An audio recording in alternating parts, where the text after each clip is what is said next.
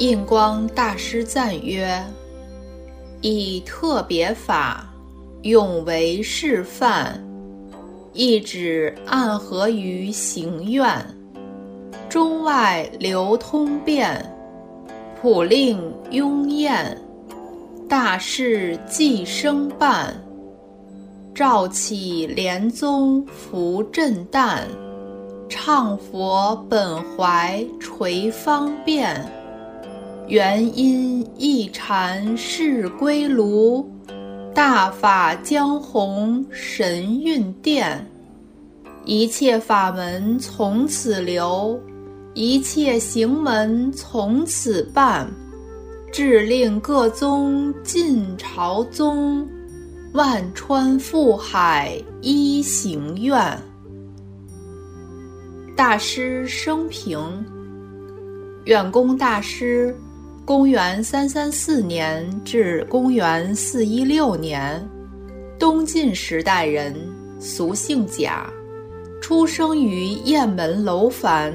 今山西代县，世代书香之家。远公从小资质聪颖，勤思敏学。十三岁时便随舅父游学许昌、洛阳等地，精通儒学，旁通老庄。二十一岁时。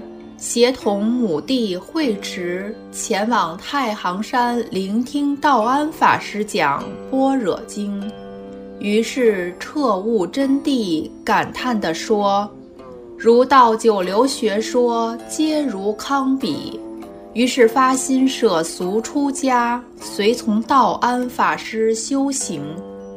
纵观大师一生的德业，可概述为四：一。弘护佛法，尊严僧格。远公大师出家后，卓尔不群，发心广大，常遇总摄纲为以大法为己任，精进为道，无时或懈，道念日纯。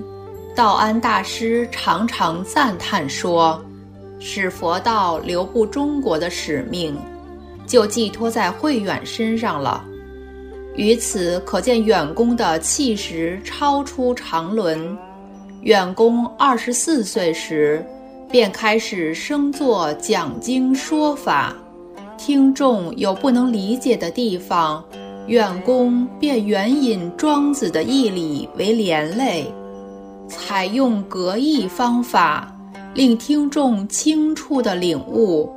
由于这种讲经的善巧方便，道安大师便特许远公阅读外道典籍。远公讲道之余，亦勤以著述。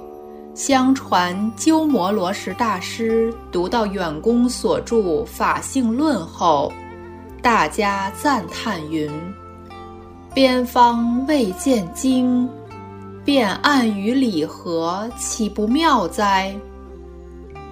在弘法传道的过程中，许多人归投到远公座下。东晋太元四年（公元三七九年），道安大师为前秦苻坚所执，驻长安，其徒众心散，远公率领弟子数十人。打算去广东罗浮山，路过浔阳（今江西九江），见到庐山清净，足可以悉心联影办道。于是住西庐山的龙泉精舍。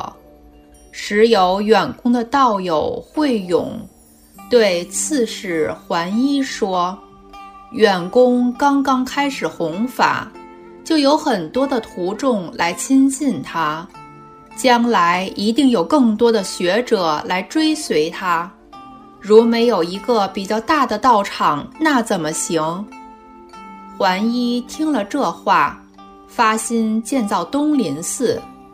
远公自此以东林为道场，修身弘道，著书立说，三十余年，既不入俗，影不出山。由于远公的德望，当时的东林寺成为南方佛教的中心，天竺僧侣望风遥仰，东向旗手献心如月。庐山东林寺与长安逍遥园鸠摩罗什一场，作为南北两大佛教中心，遥相呼应。远公作为一代佛教领袖，十分注重僧格的尊严。针对当朝某些官员提出沙门应礼拜帝王的说法，著《沙门不敬王者论》五篇。阐述僧人不礼拜帝王的道理，高标出家修道的胸襟，云：是故凡在出家，皆顿世以求其志，变俗以达其道。变俗，则服章不得与事典同理；顿世，则亦高尚奇迹。夫然者。故能整逆俗于陈流，拔幽根于众劫，远通三成之经，广开人天之路。如令一夫全得，则道洽六亲，则留天下。虽不处王侯之位，亦以邪气皇极，在幼生民矣。是故内乖天属之众而不为其效，外却奉王之功而不失其敬。远公于此推重出家的志向，赞叹修道的功德，无非欲令世人具敬僧之心，亦令僧人自尊自强。由此，远公严正声称。袈裟非朝宗之服，钵盂非郎庙之器，沙门尘外之人不应致敬王者，可谓掷地有声，凛然刚固，力争僧格的尊严与独立，迫使篡位的桓玄下诏书确立僧人不礼敬帝王的条制，自此。便成为中国的规约。远公至于丹时，不被权势，心量广大，为道是从，保持着崇高的僧格形象，是以二例为证。其一，晋安帝自江陵回京师，辅国何无忌曾劝远公在江干后营，远公称疾不行。安帝不特不以此为伍，反而来信安慰远公，谓：“知所患未佳，甚情梗。法师既养素山林，又所患未全，渺无复因，增其叹恨。其二，桓玄征伐殷仲堪，行军经过庐山，要远公出虎溪一见。”远公亦称疾不堪以行，绝不破例出虎溪去见宾客。桓玄只得自己入山。起初，桓玄傲气十足，不肯向远公敬礼。哪知一见远公的严肃神韵，不觉自然而然地致敬起来。桓玄问：“不敢毁伤，何以简削？”远公答云：“立身行道。”桓玄称善。桓玄的问难基于《孝经》中：“身体发肤受之父母，不敢毁伤。”以此经文非难慧远剪削剃发为僧的行为，置对手于不孝的地位。远公立身行道的答语也出自《孝经》。言简意深，令桓玄十分佩服。桓玄下山后，对左右随从说：“像远公这样的人，实是我生平所未见过的，的确是个高僧大德。其后桓玄杀太僧众，特对他的僚属说：“在此朱砂门，有能申述经告、畅说义理者，或进行修整，皆足以宣记大化。其有违于此者，”皆悉霸道，为庐山道德所居，不在搜检之力。远公为此致书桓玄，广立沙太僧人的调制。桓玄悉节遵从。由此可见远公感化人之深。远公具深厚的摄受众生之婆心。陶渊明耽免于酒。而与之交往甚密，欲其参加联社，简小节而取其旷达。朝廷叛军首领卢循，远公执手叙旧，辞怀平等，足证远公赫负至教，垂育天人，祖师风范高山仰止。二。道隆德胜，威神莫测。远公一生德业隆盛，隐喻遐迩。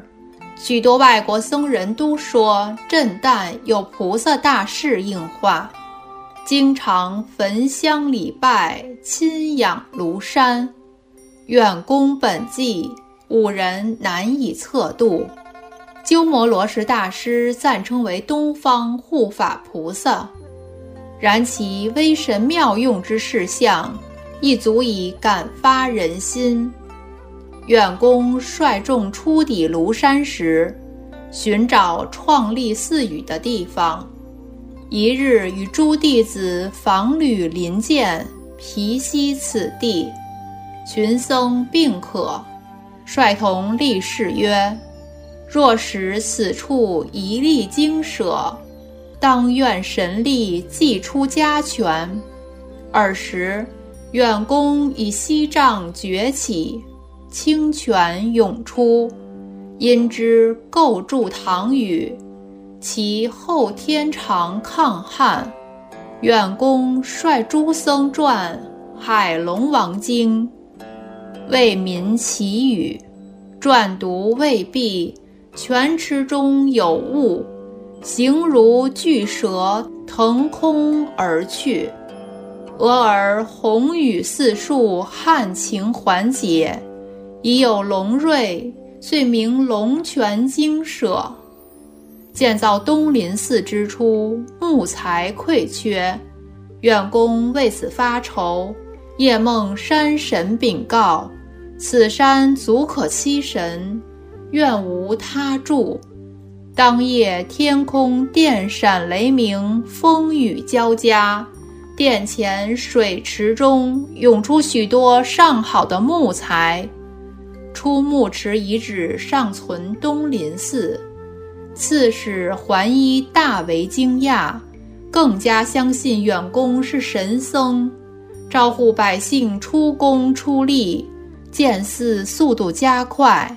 因将大殿称作神运宝殿。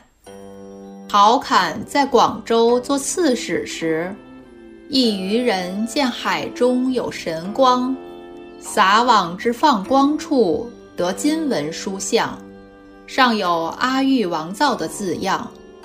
陶侃以此金像送武昌韩熙寺供养，后来韩熙寺遭火灾。殿寺全被焚毁，唯有金文书像及其供像的殿堂得以幸存。陶侃一任江州做官后，派人迎请金文书像，谁知金像抬上舟船便沉到水底，多次打捞了无踪迹。当时有民谣云：“金像可以成志，难以立朝。”东林寺建成后，远公至江上虔诚祷之，金像忽然浮出水面，遂恭迎金像至神运殿，另造重阁以供奉，并置文书瑞相赞。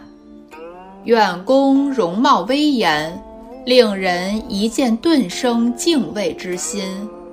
据传记载，时有会议法师，以强正自命，不肯服人，对远公弟子汇报说：“你们都是一般庸才。”所以对慧远推服的不得了，你们看我和他辩论，即到听远公讲《法华经》时，屡次欲提出问题来问难，终因心情战栗，汗流浃背，一句也不敢问。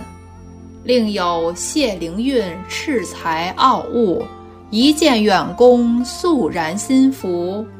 足见远公感革人心之威德。三，礼敬范僧一译佛典。东晋时代，佛法虽已不断的传入，然尚不完备，所以范僧来华弘化者，仍然络绎不绝。远公感于法道有缺。曾派弟子法净、法领等西行取经，得到诸多范本佛经。远公遂于庐山至般若台译经，成为我国翻译史上私立译场的第一人。远公重视与范僧大德交往，礼请他们弘法译经，略举数例。一，福若多罗是专精十诵律部的学者，曾与鸠摩罗什合译十诵律，不幸未译完，就忽而去世。远公对此非常慨叹，痛惜大法不能东来。后来以律藏驰名的昙摩留支来到关中。远在庐山的远公，既遣弟子谭雍入秦，亲笔致书谭摩留支，请他发心将未译出的十诵律翻译过来。谭摩留支受远公的至诚所感，遂将福若多罗未尽的部分译出，成为我国第一部完整的比丘律藏。二。鸠摩罗什大师佛学精深，独步严福，于瑶琴时代入关，大兴译唱，学者云集，成为北方佛教的中心。远公常常修书通好，殷殷质问，请教修正佛法过程中的疑难问题，其问答内容具见大成大义章。表现出远公作为一代祖师，心胸广大、谦谨好学的风范，亦是文化交流的一段佳话。三，佛陀跋陀罗尊者，又称觉贤，北天竺迦毗罗卫国（今尼泊尔境内）人，释家族，甘露梵王后裔。以精通禅律驰名，于义熙四年（公元408年）来到长安。觉贤三藏因被人指斥显神通而渐殡于北方。远公特遣弟子谭雍入关，替他们和解。由于觉贤不愿再回北方，便投奔远公。远公予以热烈欢迎，邀他加入联社，请他翻译佛经，并以负责的精神致书国主姚兴，为觉贤解除了被并的处分，恢复了觉贤的名誉。后来，觉贤又被邀到健康道场寺，译出《华严经》。近译六十卷，《僧祇律》等佛典十三种，共一百二十五卷。为大乘瑜伽学说东流开了先河。华严宗风的产播，亦造端于觉贤的南下。南下的觉贤，所以有造于我佛教，其功仍在远公。假定不是远公的宽宏大量，觉贤虽怀大法，也无由播扬。觉贤三藏终生不忘远公的知遇之恩，遗嘱圆寂后，骨灰安放东林寺。其舍利塔建在东林寺。觉贤是历史上第一位葬在庐山的外国僧人。从上可见，远公大师虽则是净宗行人，然对大乘各宗各派的弘传事业，都以极大的热情予以推动。这种为法的精神，表现出一代宗师的德操。四，起建莲社，上品往生。远公在庐山东林寺结莲社，率众精进念佛，共期西方。凿池种莲花，在水中立十二品莲叶，随波旋转，分刻昼夜作为行道的节制，称为莲漏。由于修行的理论与方法正确，莲社一百二十三人均有往生净土的瑞相。远公临终预知时至，将一生三次见佛的事实告知弟子，制定遗嘱，依古礼录其形骸于松林，与鸟兽结缘。至期果然安坐而化，上品往生，享寿八十三岁。远公大师往生，道俗奔丧，络绎不绝。寺中弟子不忍路还松林，便奉远公全躯葬于西陵。智种雷塔，谢灵运作碑文，以明其德。后人在寺中图画远公像，令人瞻仰。远公大师德业广备，自晋至宋，历代帝王谥号追荐多达五次。大师思想，远公大师的净土思想是古印度净土教在我国初始弘传的理论结晶。是佛教文化与中国文化碰撞交融的产物，同时又与东晋时代苦难现实的催化以及远公个人修学背景相关。兹对远公净土思想特色概述有三：一、超越因果轮回的捷径，往生净土。远公净土思想的形成，肇始于其对神识不灭、三世因果、轮回报应之笃信。远公阐述行灭而神不灭的观点，认为神之传于一行，有火之传乎一心，心异而火一，行异而神同。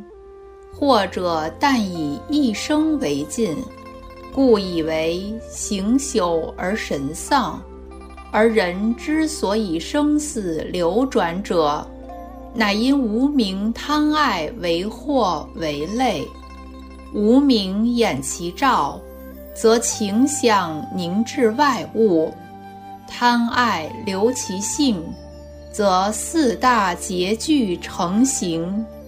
无名贪爱不息，则此身之后仍受他身；此生之后犹有来生，是则生生而不绝，永堕生死轮回。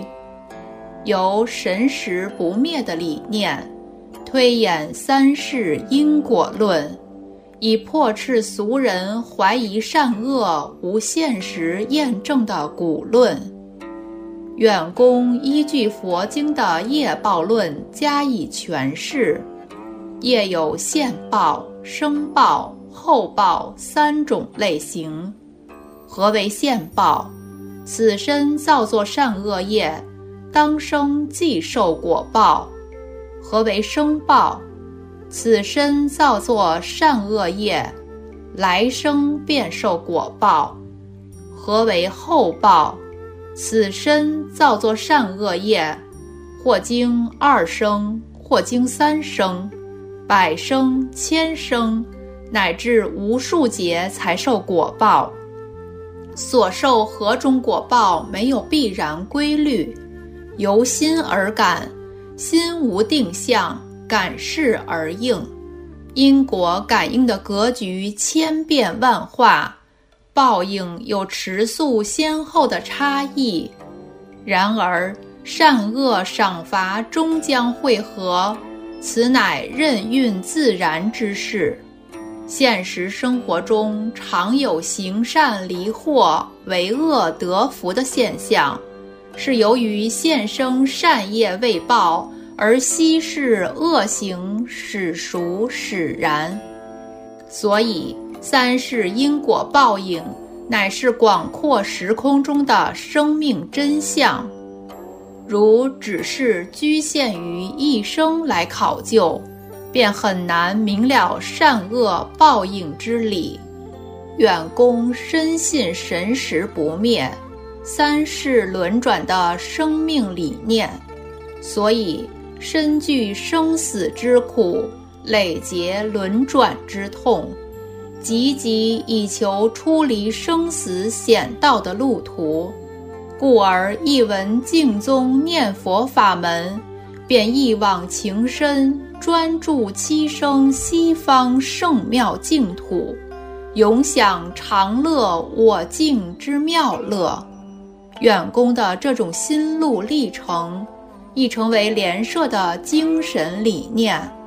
这个理念充分体现在刘遗民领命所作的西方发愿文中。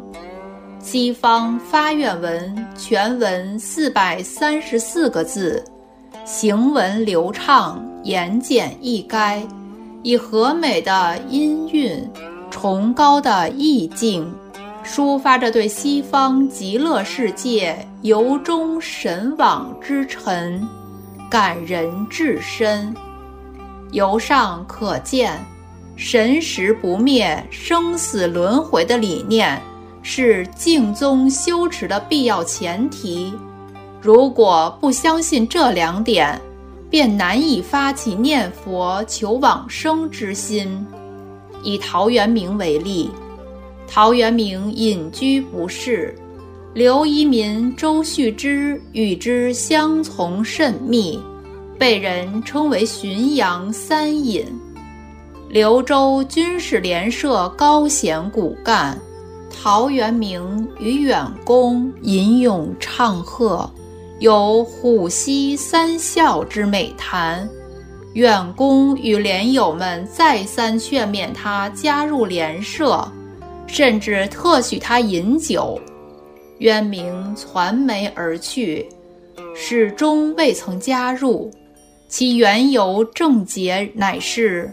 陶渊明不认同神识不灭、生死轮回的理念，这种意象在他的诗歌中每每见到，诸如挽歌词写道：“死去何所道，托体同山阿。”人死了和山川大地融为一体，有什么神灵不灭、轮回果报可言呢？和刘柴桑又云：“去去百年外，身名同一如。”人死之后，名字和身体都会被淹没，还追求什么来世？陶渊明隐居田园二十二年，与远公及莲社诸贤广交朋友，却始终不入莲社。可见敬宗起信是何其之难。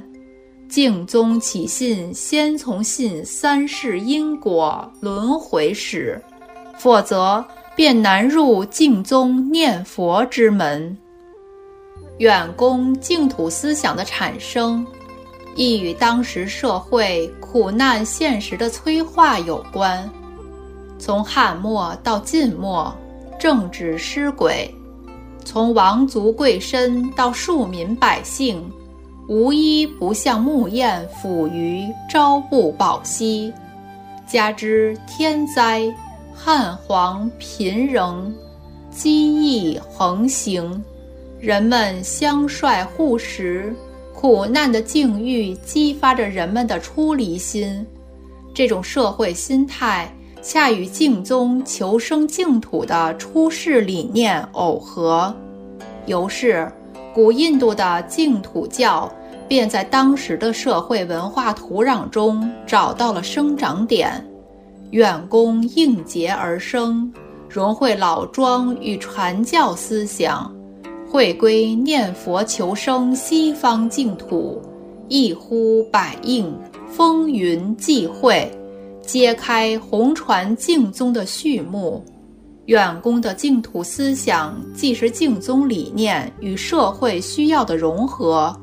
又折射着中国文化现实的色彩。由于远公的德望与修正成就，往生净土是超越生死轮回的捷径这一理念，便成为当时广大佛教徒的共识，并对以后的中国佛教发展产生着深远的影响。二、渗透禅智的念佛思想。远公念佛思想与其修学背景密切相关。从汉至晋，印度佛教传入我国的主要是般若与禅学两系。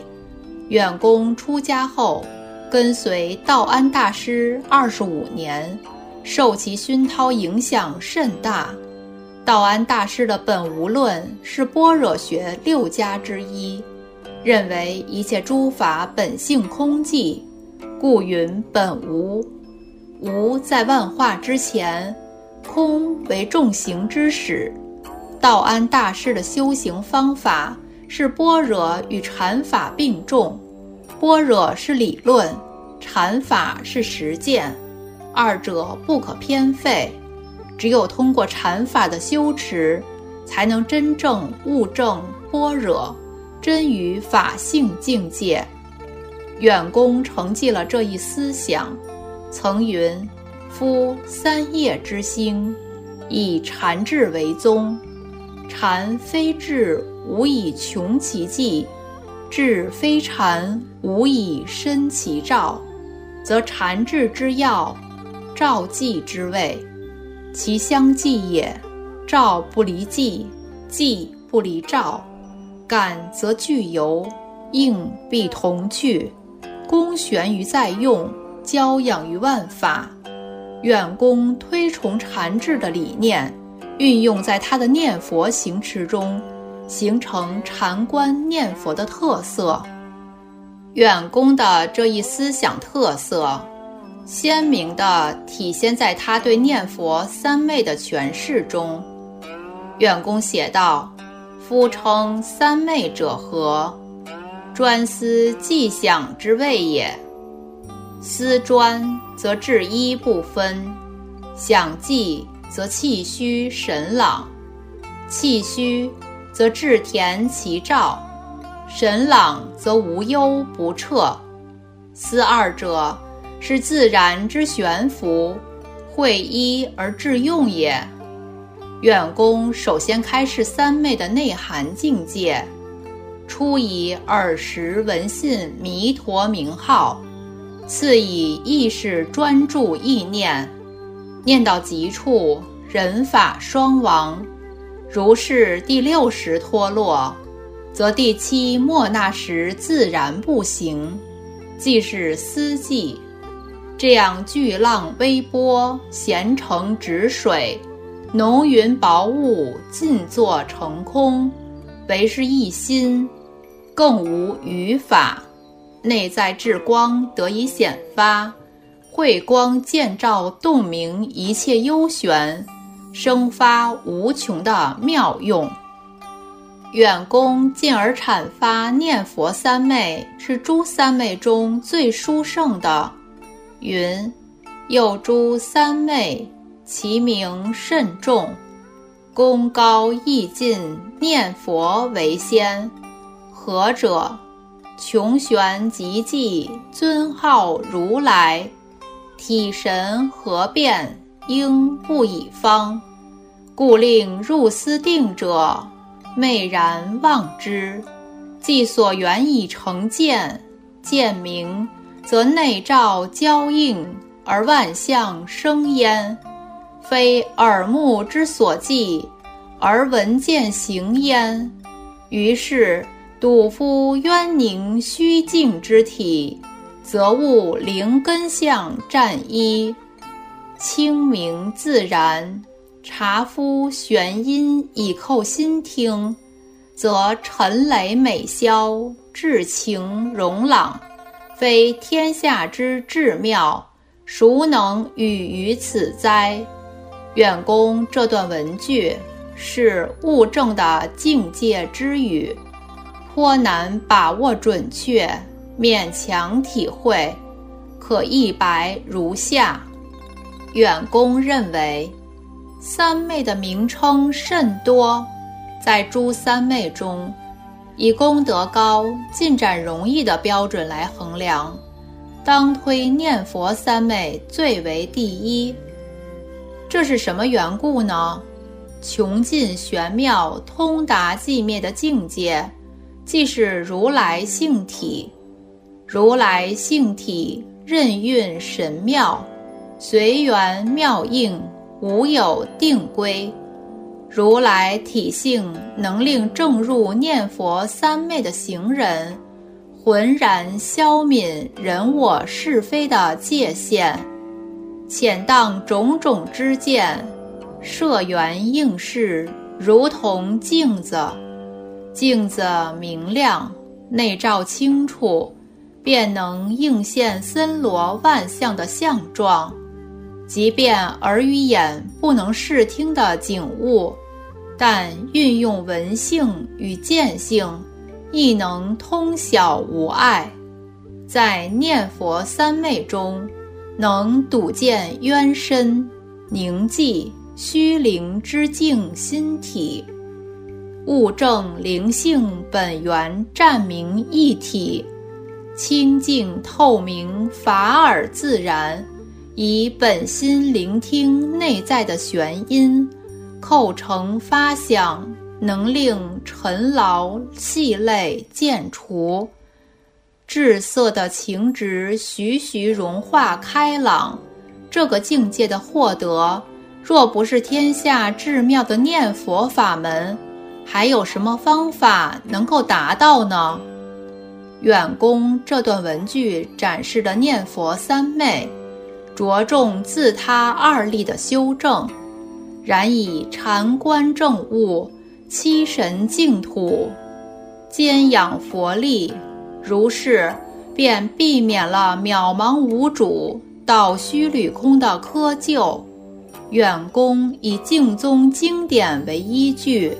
使其念佛思想获得了正确的基石，内蕴净宗实质内涵，从而使他的念佛三昧达到了纯正而如法的境地。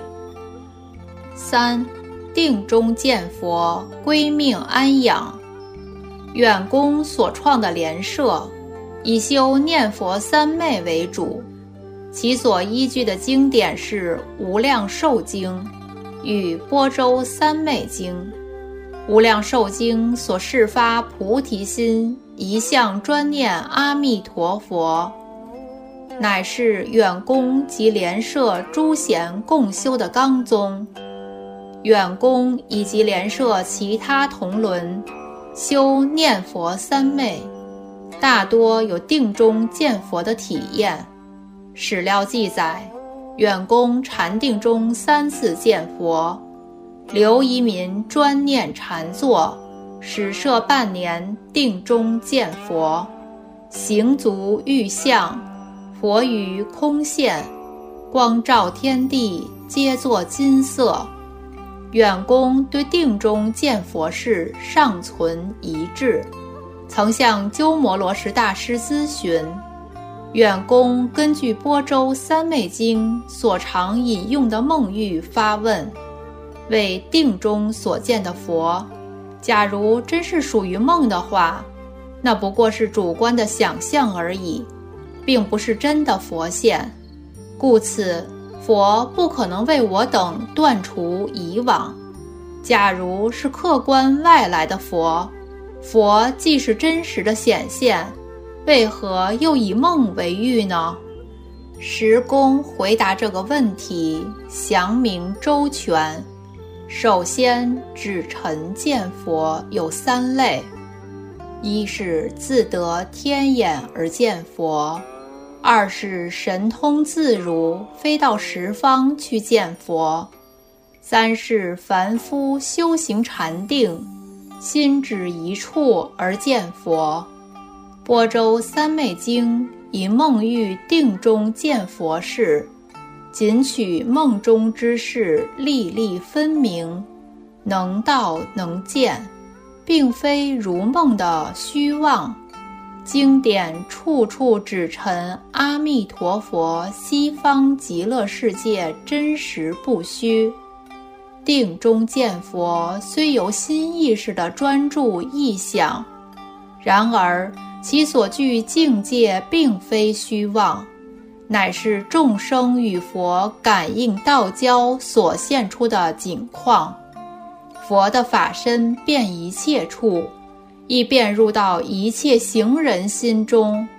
若行人心想佛时，水清月现，佛身显现。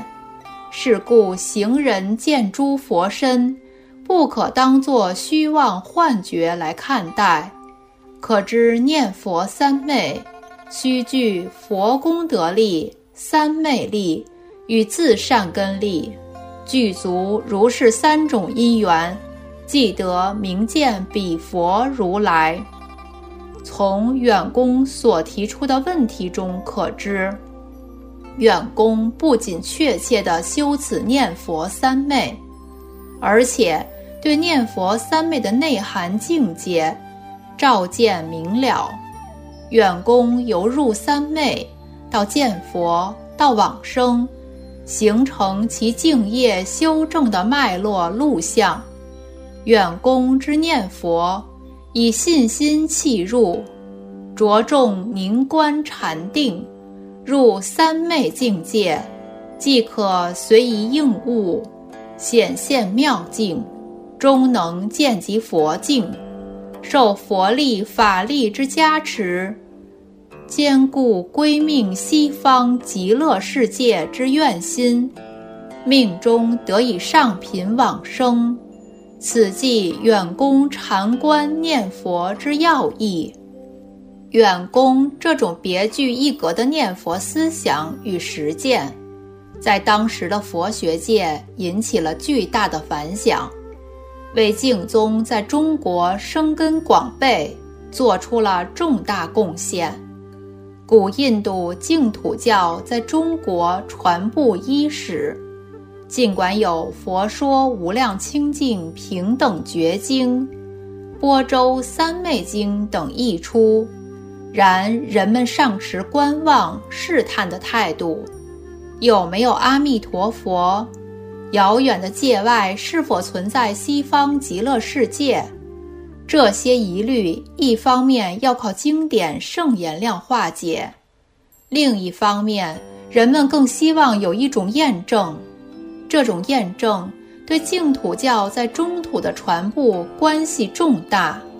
远公执此之际，以渊博的佛学造诣，以精勤专制的修持，向中国佛学界提供了这种验证。不仅是一人的验证，而且是联社作为团体的验证。联社一百二十三位同仁。或禅定中，或在梦中，或在临命终时见到阿弥陀佛，见到西方极乐世界的圣境，与佛典所记载的无二无别。远公以一代佛学领袖的德望向世人做出的验证，震撼着中国广大信众的心灵，为净土教在华夏的流布注入了巨大的动力。中国人从此建立了一个永不倾覆的终极目标：念佛求生阿弥陀佛西方极乐世界。永脱轮回生死之苦，亲证穷玄极寂的自性如来。同时，远公以自己的佛法实践昭示：唯凭自力坐断生死殊不容易，应自利他利并重，归投阿弥陀佛极乐世界，方是了生脱死的稳妥道路。远公对中国民众的这种贡献，堪称如来使者，真报佛恩。另外，古印度念佛法门在中国庐山东林寺生根开花结果，并非偶然。念佛往生法门极具超越性意象，在佛教诸修行法门中。亦是由信仰契入的圣意方便，是故这个特别法门的播扬得有一相应的沃土，而庐山正是一座隐逸文化名山。自殷周以来，便有诸多道人隐栖此山修行，自古迄今，庐山成为儒、释、道三教的文化源头。一九九六年十二月，联合国教科文组织将庐山作为世界文化景观，列入世界遗产名录。评价云：庐山的历史遗迹以其独特的方式融汇在具有突出价值的自然美之中，形成了具有极高美学价值的。与中华民族精神和文化生活紧密相连的文化景观，名人名山与圣意法门相得益彰，妙合天然。